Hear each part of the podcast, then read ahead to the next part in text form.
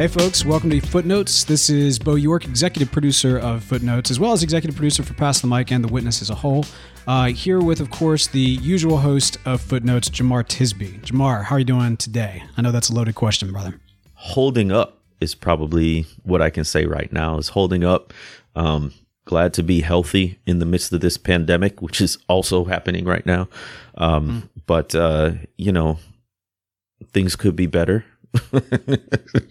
we'll get into that, I'm sure. Yeah, absolutely. You know, it's you know, I know for for many folks listening right now, I mean, you know, uh, in in the midst of what has been a lot of pain, uh, what has been a growing pain, what has been a growing pressure, um, a lot of folks look to uh, voices, especially like yours, uh, who can who can really kind of help with the processing, both in the in an emotional state, but also in a historical context. I mean, you know, no listener, no regular listener of Footnotes is not fully aware of the historian status of one Jemar Tisby.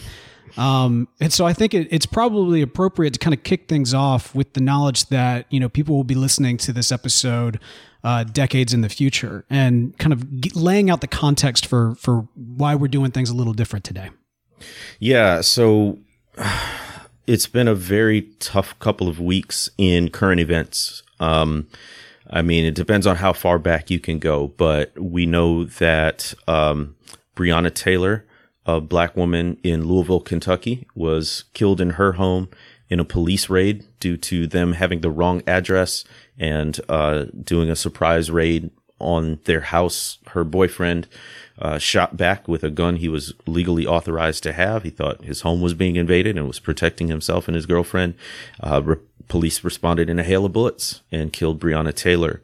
Uh, we heard about Ahmaud Arbery. Uh, this is a murder that happened back in February, but the video only recently recently became available, where he was um, observed, considered suspicious, pursued, and ultimately killed although he was unarmed and was in the neighborhood apparently just for a jog.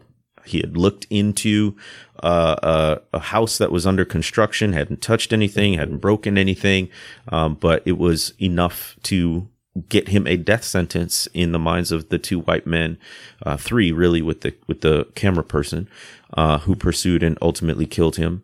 And then we heard about a non fatal but still traumatic event with a man named Christian Cooper in Central Park in New York City. He, he's literally a bird watcher. Like this is something he regularly does.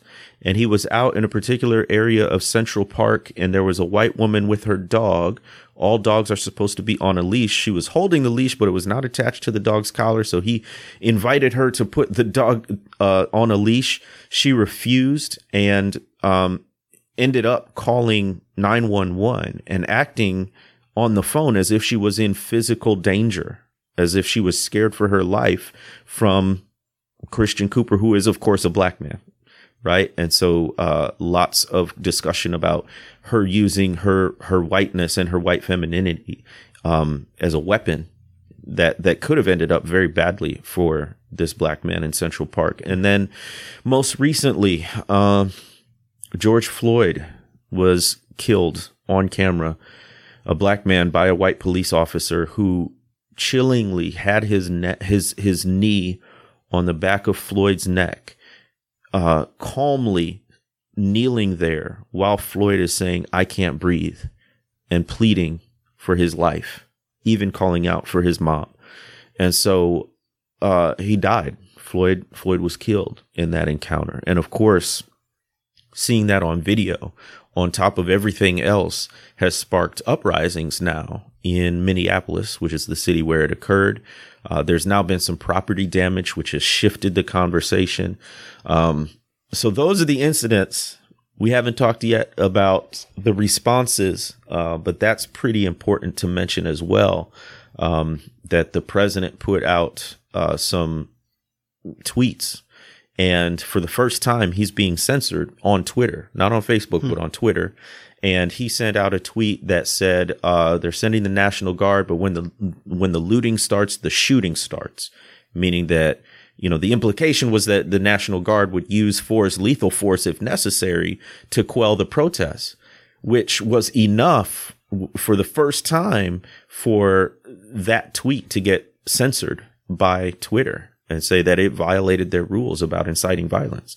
So this is where we are. And this is why we're doing a special episode of Footnotes. Man, you know, I, I think about over the last couple of years, we've been, you know, hopping on mic for, you know, at least what, seven, eight years now? Yeah. Uh, with, uh, with Pass the Mic and, and now Footnotes as well. And throughout that time, there's been moments we've been able to, um, you know, provide provide commentary, provide discussion, kind of, you know, uh, be very very open and honest in the midst of some very trying moments in our history. And every single one of those moments over the course of these last couple years kind of feel like these these these pain points, these pressure points, you know what I mean? Uh, that that keep getting more intensified and intensified. And now we find ourselves in this year with these number of killings and threats to black bodies in the midst of 45 and Trump's presidency and the commentary that he is providing to it and the commentary of his followers, his most aggressive followers. And we're in the middle of a global pandemic. And it's just, it feels right now like this isn't like this to some extent is kind of what a lot has been building to. Mm. Does that make sense? I mean, is that a fair? It, it is the accumulation of events, right? So the, so the, trajectory that I've seen is back in 2014, 2015, in the wake of Mike Brown's murder, and then talking about Black Lives Matter and all the videos of unarmed black and brown people being killed by police officers. In, in, in, in that phase, the discussion was, we have to say something. We have to speak out, especially with church folks, right? It was like pastors, churches, what are mm-hmm, you doing? Mm-hmm. Um, and there was this outrage, but there was this like, okay, now it's so clear that there's absolutely no excuse for you not to, to be vocal about this, not to be openly supportive of racial justice, right? And then, uh, we have the November 2016 election. Trump is in office all of the things that come along with that, his, his racial baggage leading up to the election, the stuff that he's done as president, calling uh, uh, uh, countries with black and brown people s-hole countries, uh, beginning his candidacy by calling some Mexican immigrants rapists, um, all of these kinds of things, the, the, the, the family separation, all of that stuff. Then it, the conversation is still, okay, now you know, what are we going to say about this? Churches, where are you? Christians, where are you? Uh, American people, where are you? But then it stuff keeps happening, right? And now it feels like, okay, we've, we've raised the alarm. We've, even now though, I would say some, some things have been, you know, moderately effective in the sense that there are a lot more Christian leaders who don't have to be dragged out to say something. I'm seeing, I'm mm. saying this from a sort of social media perspective, whatever. They'll say something, but is it really changing? Because now we've seen Floyd said, I can't breathe.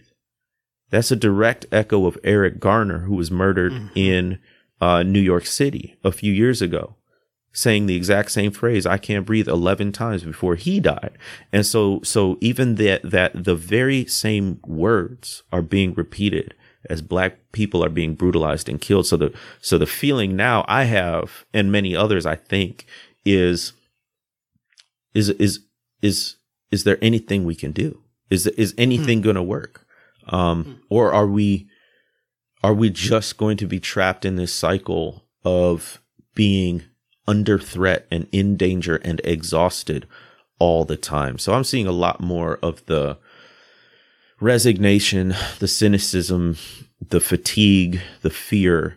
Uh, whereas I think earlier on in the social media era, when these things happened, there was a lot more. Well, let's mobilize. Let's get that. Now that's happening. Don't get me wrong. That's happening, especially on the ground.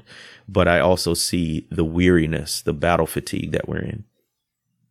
You know, the there's this underlining current to all of this, which is that, like I said, this is going on in the midst of a global pandemic. For many folks, they've been either in isolation or in much much deeper isolation than than is usual. Even first responders having less kind of contact as they've uh, been required to socially distance um, for their own protection and for the protection of of everyone else uh, for the last several months. Um, you know, if I can just kind of share this in particular, I've really dealt in these last couple of months with depression I've never faced in my entire life and just been pulled to a darkness that I am not comfortable with and have not been comfortable with. And I can't help but not feel in the midst of yet another crisis like this. And I don't mean the crisis of the, the pandemic crisis, but I mean the racial crisis that we're uh, experiencing at this very moment with yet another dead man uh, that that is being kind of cast to the side so that everybody just looks at you know buildings on fire and not even looking where that rage is coming from and where it stems from. And I can't help but separate these two feelings that I have, right? Like that that there's this the the nature of how we have existed as a society in this oddity of the last couple of months mixed with now as you mentioned it's it should be a moment as kind of this call to arms and a call to action. And that's that is definitely happening. But the fact that even as that happens it's mixed in with kind of the emotional state that we as a society as, as a global society but as, as an american society are dealing with i don't know. It it just seems it seems like a bad a bad cocktail Yeah. um Yeah. you know It is. It is. I mean, the the we were all already carrying our own personal burdens, our own burdens for whatever particular social justice cause, and then the the the pandemic comes along and adds fifty pounds to that backpack, and, and and we're barely able to to take another step to move forward under this added load, and then what happens is anything else that happens, like the murder of another black person, is adding to that weight. And so our knees are threatening to buckle and maybe have, and maybe we're, we're on our hands and knees struggling just to, to, to try to get, uh, get back on our feet. Um, and that is totally understandable. And, and I think, I don't know, I've, I've been thinking a lot about audience lately. Who am I speaking to? Who's listening to me? Not to presume that anyone is, but, um, you know, it's a lot of white evangelicals who are what I call in the mushy middle. And so you have in every sort of group of people the extremes. On one extreme of white evangelicals are the outright racists, the people who, if you say Black Lives Matter, they'll say all lives matter. If you say, um, you know, a riot is the language of the unheard, they'll say, what about black on black crime? Um, you know, these people are are are just thugs, whatever they might be, right? There are those people on the far other extreme are the people who are activists. Like they're out there, they're ready to go, they're on the streets. Um, if they listen to one of my talks, they're the people you just have to put a seatbelt on and say, just just listen for the whole talk, and then go out and and, and run and change the world. But then there's the big group of people in the middle who grew up maybe in like a culture wars, conservative evangelical kind of context they know, especially with race, that there's something wrong. Uh, but they're just starting to awaken to it in the past few years, and they're not quite sure what to do, where they are, how to think about it. They don't have a coherent system yet. Um, so they're still learning, but they want to be part of the solution, um, even if they might unintentionally sometimes be part of the problem. So I think that's one audience. And to that audience, I say, um, this is the time to keep going. So the big difference with white and black people is um, the switch. And so uh, for white people, they can kind of turn on and off the racial justice switch when they feel like it. Because if they turn the switch off, the reality is in a white supremacist society, they can maneuver just fine. They'll be okay if they choose to turn the switch on and care about people for whom this society is not okay, then that's great. But the question is, will you leave it on when the when the going gets tough and when the exhaustion hits in, like during a pandemic? Uh, for Black people, we don't have the option to turn that switch off. It's always on, even when we forget it's on. And then sometimes we're rudely reminded, like we go bird watching and then get the police called on us, that kind of a thing. Um, so for Black people, as you're mentioning this depression and these feelings, um, all of us need internal work to do. For black people, I think the internal work, my, my therapist friend recommended write a letter to white supremacy. Get all the trauma out, all the rage, all the feelings, all the sadness, all put it out there in words, whether that's handwritten type, whatever, but then burn it. And the idea is that, that, that you, you're just you're just giving it an outlet. What we can't do is hold all this in. Um, anybody, we can't just hold all this in. And to to to the white folks who want to be allies and advocates, I would do the same thing, but the the tone is maybe a little different. Maybe you have some feelings of guilt or shame about your whiteness, uh, a feeling of powerlessness in the midst of all this, uh, a conversation with the white people who are enmeshed in white supremacy that you wish you could have, but you're not quite ready to have yet. Put that all in words and then burn it. But get it out is is the only thing I can think of doing um, internal in terms of internal work right now.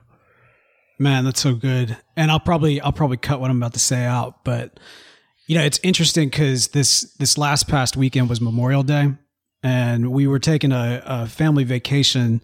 Not you know not not with any goal of getting into like crowded space or anything, but typically we we try to like go down to the coast and uh, spend a couple days down there once a year with the kids.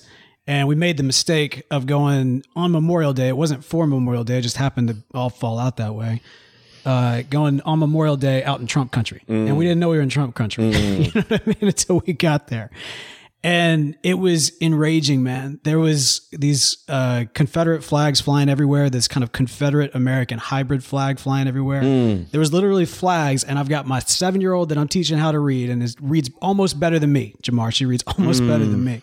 They've got flags that say Trump 2020 f- your feelings. Mm-mm. Like that is, and there's a bunch of these flags all over there. That, and then also uh, Trump 2020 no bullshit. Wow. Uh, sorry, sorry for the language. Like I said, I might end up cutting this. Uh, and I remember because I did, I didn't even I was I was like, man, there's a lot of people here, and like everything was kind of too far. And then as it kind of came in to view, I was actually going to the store and I saw where they were like selling these these flags and everything, and I remember feeling terrified, and then remembering wait a minute, I'm white. Huh. Like these people don't know me from Adam. Hmm. They're just going to assume I'm one of them. And I have literally no reason to be physically afraid for myself or my family. Now, I still felt like emotionally just overwhelmed by kind of like, you know, the fact that there is this amount of support for this man. And in this exact, like for this, not even in the, you know, I mean, you know, at least some white people who support Trump at least have the dignity to be ashamed of that fact. These are not those people. Yeah. You know what I mean? Yep. Wow. Anyway, but I mean, like you know, that's the thing. That was the switch. I was like, man, I need, I need to take a break right now because like this, it's just been a tough couple of months, and I've been trying to get here with my family, mm. and and I was like, and I have this option. I can kind of switch this off for a couple of days. Now, mm. the funny thing is, I couldn't.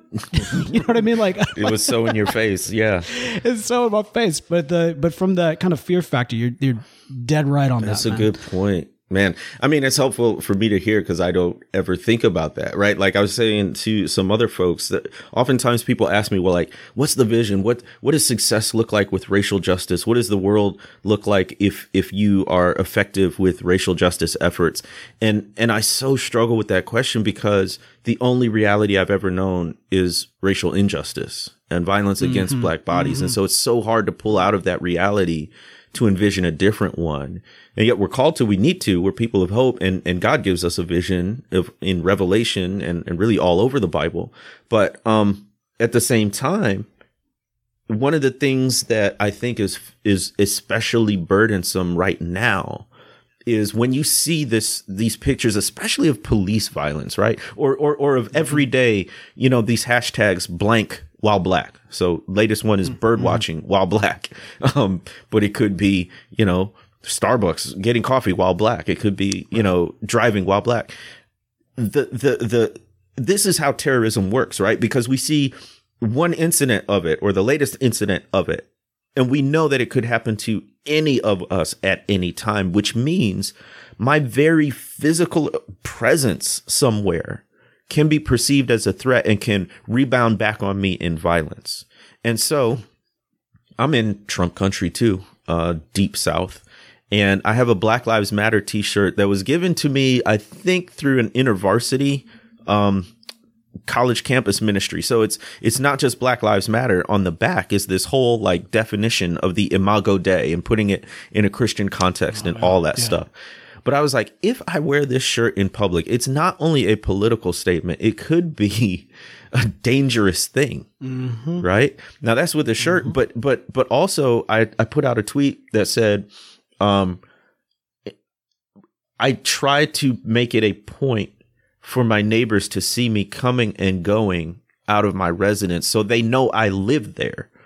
Because if I am in workout clothes, mm. you know, sweats and a hoodie, if I come back late from working at my church, you know, uh, these normal things that people do, but they see a black man doing that they might call the cops because does he live there? Mm-hmm. Is he trying to break into the place, et cetera, et cetera. So that's the burden that that I'm acutely feeling right now. Is that I don't know how to explain when your very body is considered the problem, hmm. so that wherever your body goes, there's potentially a problem there.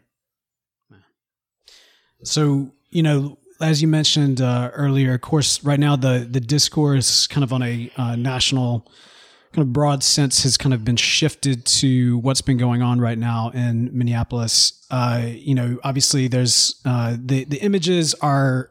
I mean, it's impossible not to look at the images from the context of you know what your kids and grandkids will be seeing in in textbooks. You know, there's there's a moment in time that we are all kind of experiencing, knowing that we'll be looking back to this, especially as we see some of the images coming out. Um, that being said, I think that it's probably important to look at what's going on right now uh, from a historical perspective, right? Like from from the context of like, you know, what what what are we seeing? Not just now. What are we seeing now? Um, but can you kind of give us a little bit, kind of a sense of of what riots have been to the movement in the past? What things are like? What what is being communicated right now, and then also the way in which that's being perceived um, uh, from a from a national standpoint. Well, even though the topic is heavy, you know I love these history questions. So I'm glad you tossed me that straight down the middle. Um, right. We have to understand the historical context here. Okay, here's a slight sidebar. Um, I'm just to be really honest with with folks. I'm still decolonizing a lot of my theology, a lot of my socialization, and part of that socialization was to believe in American exceptionalism, which is that idea that this America is a special country and even in a Christian frame is like God's chosen country to be a city on a hill and a light to the world and that God's going to bless us for for our specialness or some something. Part of American exceptionalism is the idea that problems like fascism and authoritarianism and state suppression and repression are problems that other countries have. Those are problems over there across an ocean, across a continent, but not here in America, the exceptional, the land of the free and the home of the brave. We can't have that here. Sure, we have our problems, but the American spirit and the American ethos rises above that to give freedom and liberty to all. And it's not a perfect road, it's an uneven road, but we make progress. That is what we have to disabuse ourselves of is believing that America is in any way invulnerable or not susceptible to the same problems and ills and repressions that we see elsewhere. So all of that ties into policing in this country. So it is absolutely the case not only that police can be agents of authoritarianism and terror, but they have been and often still are. It can happen here, and it is happening here. So, what people have to understand is the origins of policing ties all the way back to the idea of slave patrols, where white people would go out looking for either escaped slaves or after um, emancipation, uh, what happened was, well, prior to emancipation, many cities did not have a standing police force. They didn't have a line item in the budget for it. It was a very community led affair. So that if somebody broke the law, what you did was gather together a group of, of men. They, they got their shotguns and you went and took care of the problem some type of way. Prior to the Civil War, that was mostly directed toward poor white people because all the poor black people were under control in the system of enslavement. Now, after the Civil War, you have abolition and emancipation. And so you've got th- over 3 million black people who are now free and wandering the land. But guess what? Plantation owners still need cheap labor. And so here comes the convict lease system. Here comes sharecropping. But also, there is still this white supremacy ethos that says we need to control black people and we need to control black bodies. So, so what do places do? States uh, uh, come up with vagrancy laws and um, basically cast a wide net to get black people into the criminal justice or injustice system. And that relies on policing. And one of the insidious parts about this is you didn't have to be a lawfully authorized law enforcement professional to arrest a black person. You could be any old citizen, any old white person could say that this black person is doing something wrong or shouldn't be here and and essentially be agents of the state or agents of terror. Now that's the origins of policing. If you look at the exercise of policing in the United States, what we know is this. Police are still subject to the same racial biases as any civilian. And so uh, to say someone fits the description or looks suspicious, a lot of times that's attached to their perceptions of black and brown people. Uh, we also know that policing is tied to money. So that when we look at places like Ferguson, a lot of people will fixate. There's two Department of Justice reports. A lot of people will fixate on the one that says Mike Brown didn't, in fact, have his hands up as the chant said, hands up, don't shoot, uh, but that he may have been uh, an aggressor in some sense or form. But there was another report about the Ferguson Police Department that said the police department was getting orders from city administrators to ticket more black people so that they could raise revenue for the city and meet budget. So that meant more policing. And let me make it personal. Um, policing is being under a constant state of surveillance. That's what it feels like for black and brown people. So I have so many stories. Um, I remember in high school, we had a, a couple of fights. It's a big school. This goes to funding. They had to consolidate schools. The school was built as a middle school, now acting out as a high school, was built to, to hold a certain number of students, holding almost double that. So tensions are high. We had fights. They put in metal detectors and had cops at every entrance. Did that make us feel safer? No. It made us feel like a threat. And it made us want to lean into, okay, you you think of us this way? Sure, we'll act like it. I also remember even before high school, in junior high, all my friends are uh, black and Latino, mostly Mexican. And so when we would go to the movie theaters, guess what? Police officer there. I remember going to the arcade. It was in the same parking lot. It was across the parking lot. We had to walk there a little ways. And when we got to the arcade, there was always uh, uh, a cop positioned there and this is an arcade and he's following us around. And i'm like what are we going to steal in an arcade? Are we going to break open the machine and grab the quarters? Why are you following us in the arcade? But but that feeling of being constantly surveilled in your own community as if you are the problem. I can't convey how much anger how much frustration how much powerlessness because they've got a gun and they've got a badge. So if anything pops off even if you're in the right or haven't done anything wrong guess who's going to bear the consequences so that's what's the infuriating part. It's like we we look at police as this sort of unassailable force of good. And the way it's been practiced, it's not. And it's not bad apples. It's not an individual. It's the way the system works. It's the way policing is set up and so there's a lot of people doing you know reform and saying things that we need to do different. But but what i need people to realize is that if you have not been in a community that has been considered a place where a heavy police presence is required you can't understand the anger and the frustration that we're seeing on the news right now well, so this this gets into something I wanted to ask you about. So, you know, one of the things that we've seen popping up on Twitter, and we've seen this before in the past, but especially in the midst of everything that's going on, is a cry to abolish the police. Now, it's interesting because seeing that, like seeing that phrase without any kind of a historical context, typically leads to a lot of, you know, really, really uh, uninformed hot takes on it. But I think what you just laid out kind of goes directly to that. I'm curious as to your thoughts for kind of that that call to abolish the police. Right. So so we do need to put it in context of the way policing affects black and brown communities. So in that same report on Ferguson, there were over a dozen incidents of dog bites. Now, imagine, I mean, to get to the point where a, a police canine is biting someone it has to be an intense situation, and it doesn't happen often. But in this report, in every single case where it happened, it was for it was a dog biting a black person.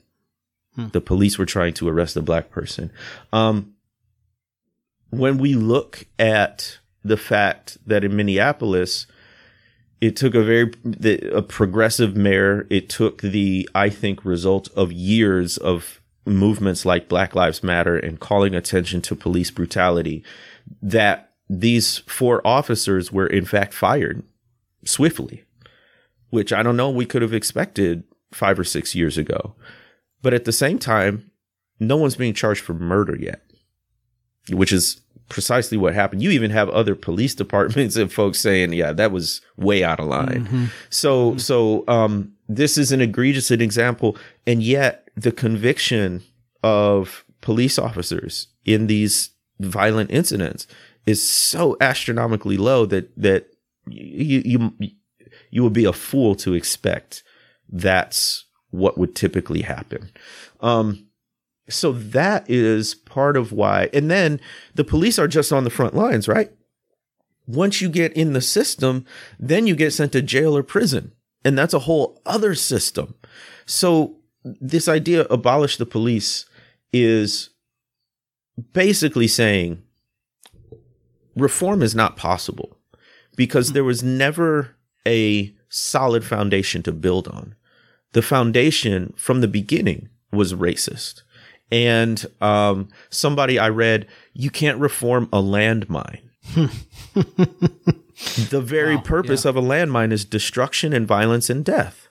So you can't retrofit it for life or for justice. And so they're saying you just have to get rid of the landmine. And so um, abolish the police is about uh, saying that we are going to continue to see these instances of police brutality and violence, and anything else we do is just tweaking a, a broken system.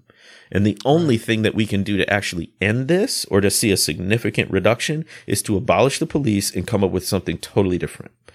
Uh, that totally different is not one thing. It's not establishing another police like force.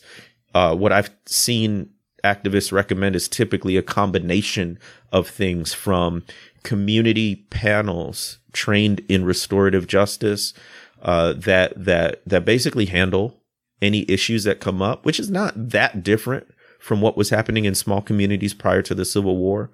Um, it it has to do with gradually defunding the police so that the money that we're spending now on guns and mace and training police officers that gets funneled into other things that we know work to reduce crime such as mental health care uh, it's estimated that up to 40% of people who are incarcerated have some sort of mental health issue. The, the statistics vary, but it's a significant number of people who come into contact with the police because they don't have the medicine or the therapy they need to live a, a healthy mental life.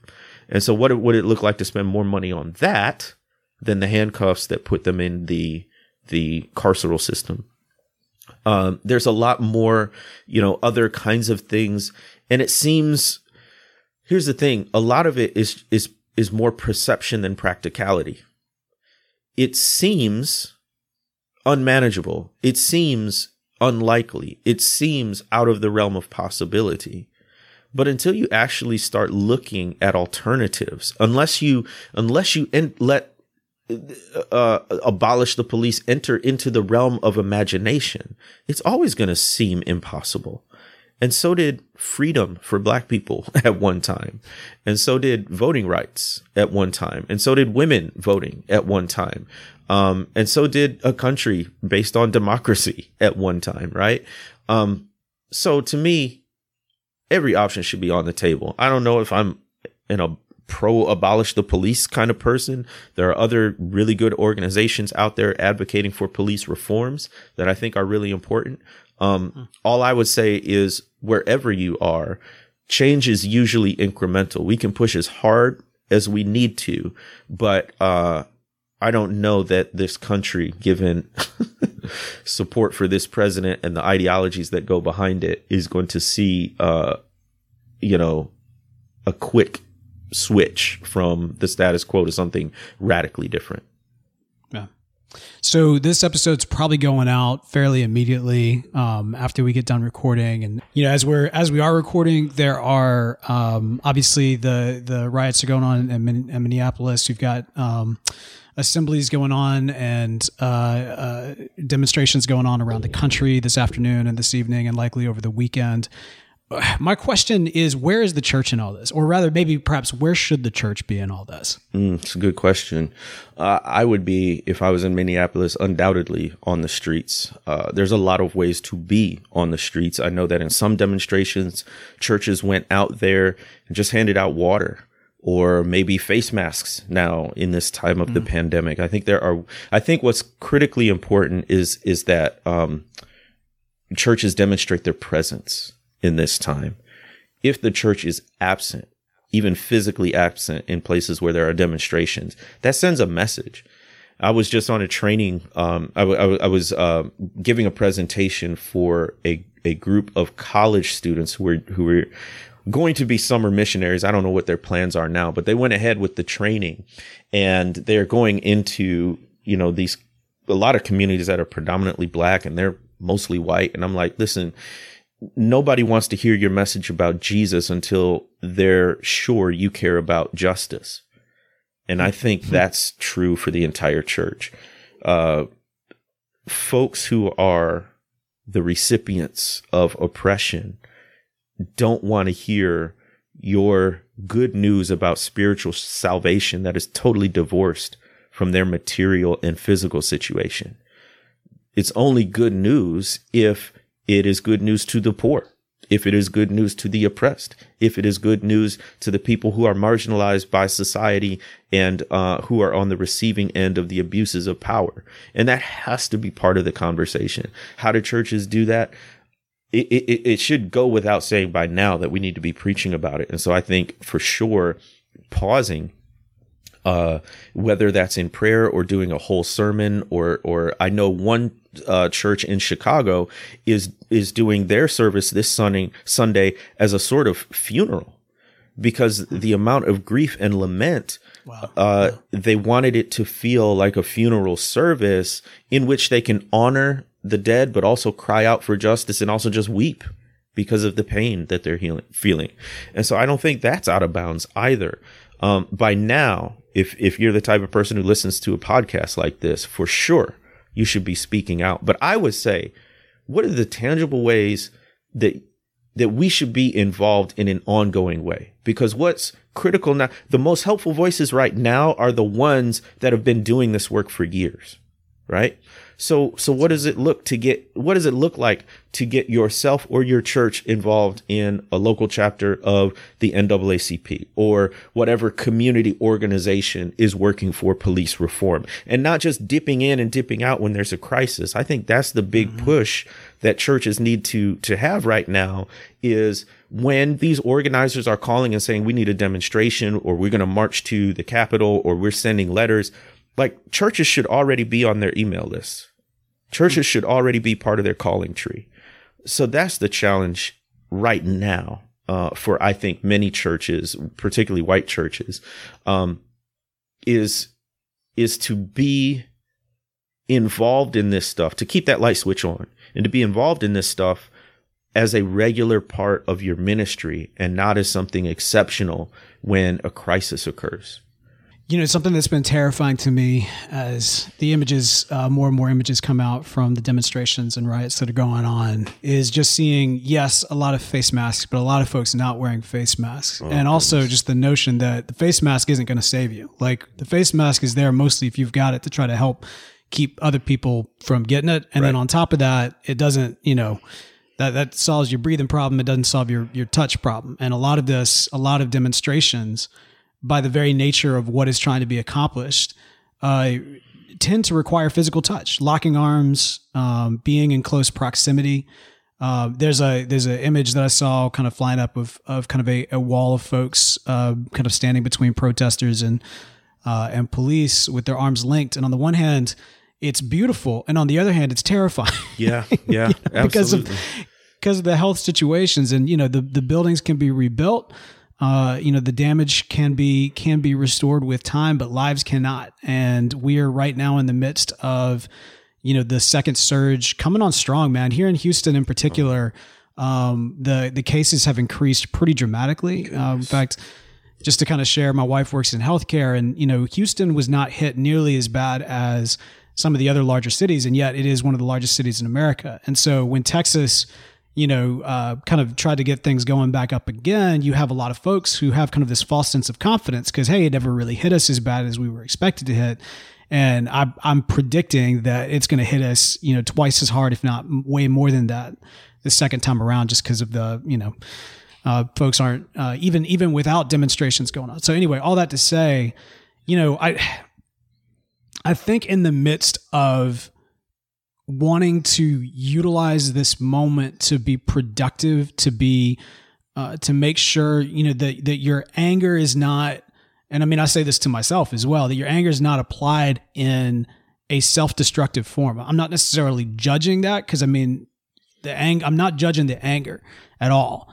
But the question is, how can it be? How can you funnel that in a productive way that that moves things forward? That's right. And anyways, just to the to the organizers and everything, just just be mindful that the pandemic didn't take a pause for for for these demonstrations. like right. like you and everyone around you right now is still very much at risk, and we need to be careful. So as as demonstrations go on, um, just remember, like you know, again, you know, burnt buildings can be rebuilt, damage can be restored, but lives cannot. Um, that is at the very crux of of what's going on right now, and that needs to be at the not just at the start of the message, but but throughout throughout the actions that are are being done right Yeah, now. So I anyway, I, just want to just throw that out. How do you protest in a pandemic? That's that's a question. That's I- that's huge, man. And you know, you think about like you know historically in the civil rights movement, the amount of uh, effort that was taken to you know as as especially like um as kind of performance art was kind of utilized to to make sure that sit-ins and everything was done a certain way and practiced and everything else. And you know that there's so much that i think we need to be proactive in um Yeah. so that because you know the reality is is that george floyd is not going to be the last hashtag. You know what i mean? Like he's not going to be the last hashtag. And so making sure that as we think about what the world is rechanging to in a covid climate um, how does activism look in a way that you know yes gets people's attention yes stops stops the world for a moment and forces everyone to look but also does so without you know killing you in the process. Yeah, and I think we should Um, realize as well as spreading like, it to others it, it- right and spreading it to others is massively important. Um and i think we should realize like the depth of conviction and the gravity of the event that would bring hundreds of people out into the streets in the midst of a pandemic right? like the, Mm-hmm. Yep, it, yep. It, it's not it's not the uh spicy chicken sandwich at, at popeyes that's doing this it's not it's not um you know, it's not even the debate over economic stimulus that's doing this. Uh, well, for some people, it's they're they're protesting. They wanted to get out, um, but these protests are coming as a result of the murder of another black person, and by the police, no less. And so, what must it take for people who have been sheltering in place for so long to say, no, now it's time for me to get out? So that just communicates kind of the depth, I think, of emotion that's happening right now. And in light of that, I can't emphasize enough. All I can say is what I'm trying to do, which is really tend to my soul and my emotions. And we, if we, if we focus on the external work without doing the internal work, I think what you're getting at, Beau, is that this is a marathon, not a sprint. So how do you protest and not die from a virus? Uh, and in the same light, if we do the external work, but not the internal work of tending to our souls and our emotional health, then we are not going to be around for the long haul. We're not going to be around to even see the change that we're working for. And so it is this very delicate tension that we have to exert ourselves for justice, but but also heal ourselves in the midst of injustice.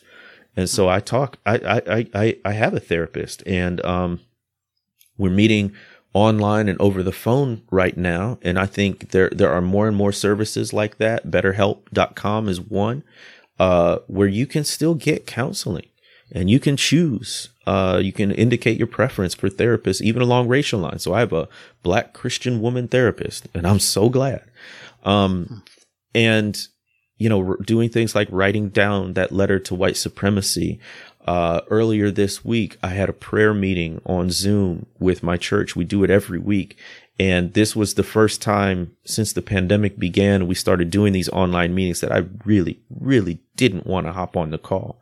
But I'm so glad I did because what I found was that everyone was feeling the weight of the world right now.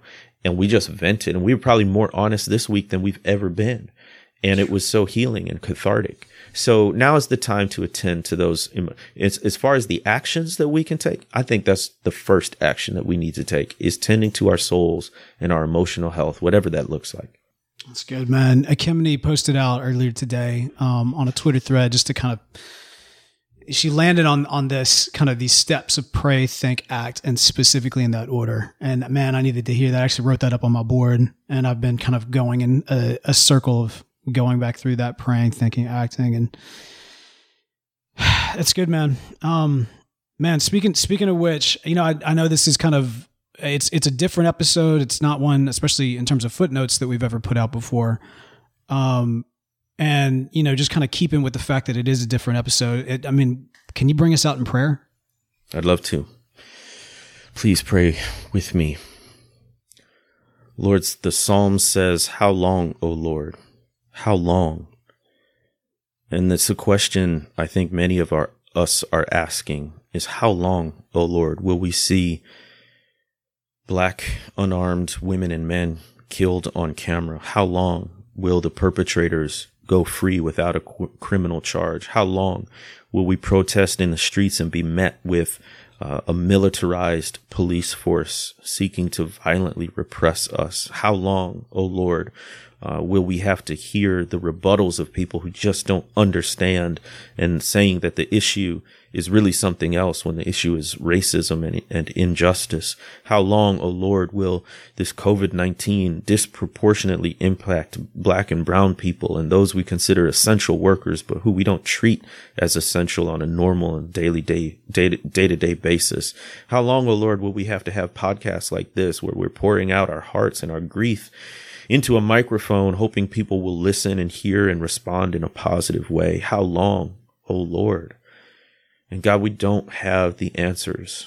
And the reality is we're not in control. And that feeling, Lord, of helplessness makes it feel like walking through a valley, a valley in the shadow of death. But God, we pray for your presence. We pray, Lord, that in the midst of this darkness and this valley, in the midst of the pressure and the weight of that question, how long, that you would be right beside us and that your rod and your staff would comfort us, not because the problems have gone away, but because you've shown up. So show up with us, please, Lord. Please bring healing, bring justice, bring comfort, O oh God, in this moment. We are your children. You are our loving Father. And we hold up your promises to you and beg and plead, Lord, for relief. So I pray that anyone listening to this would feel that relief even in this moment through the power of the Holy Spirit coming to remind us that how long? Not long. And in the midst of it, you are right there with us. You know exactly what it's like. Your arm is around our shoulders. We can lean our heads on you. We can weep. We can be silent. We can speak. But you're right there. Thank you for being there, Lord. Bring us healing. In Jesus' name.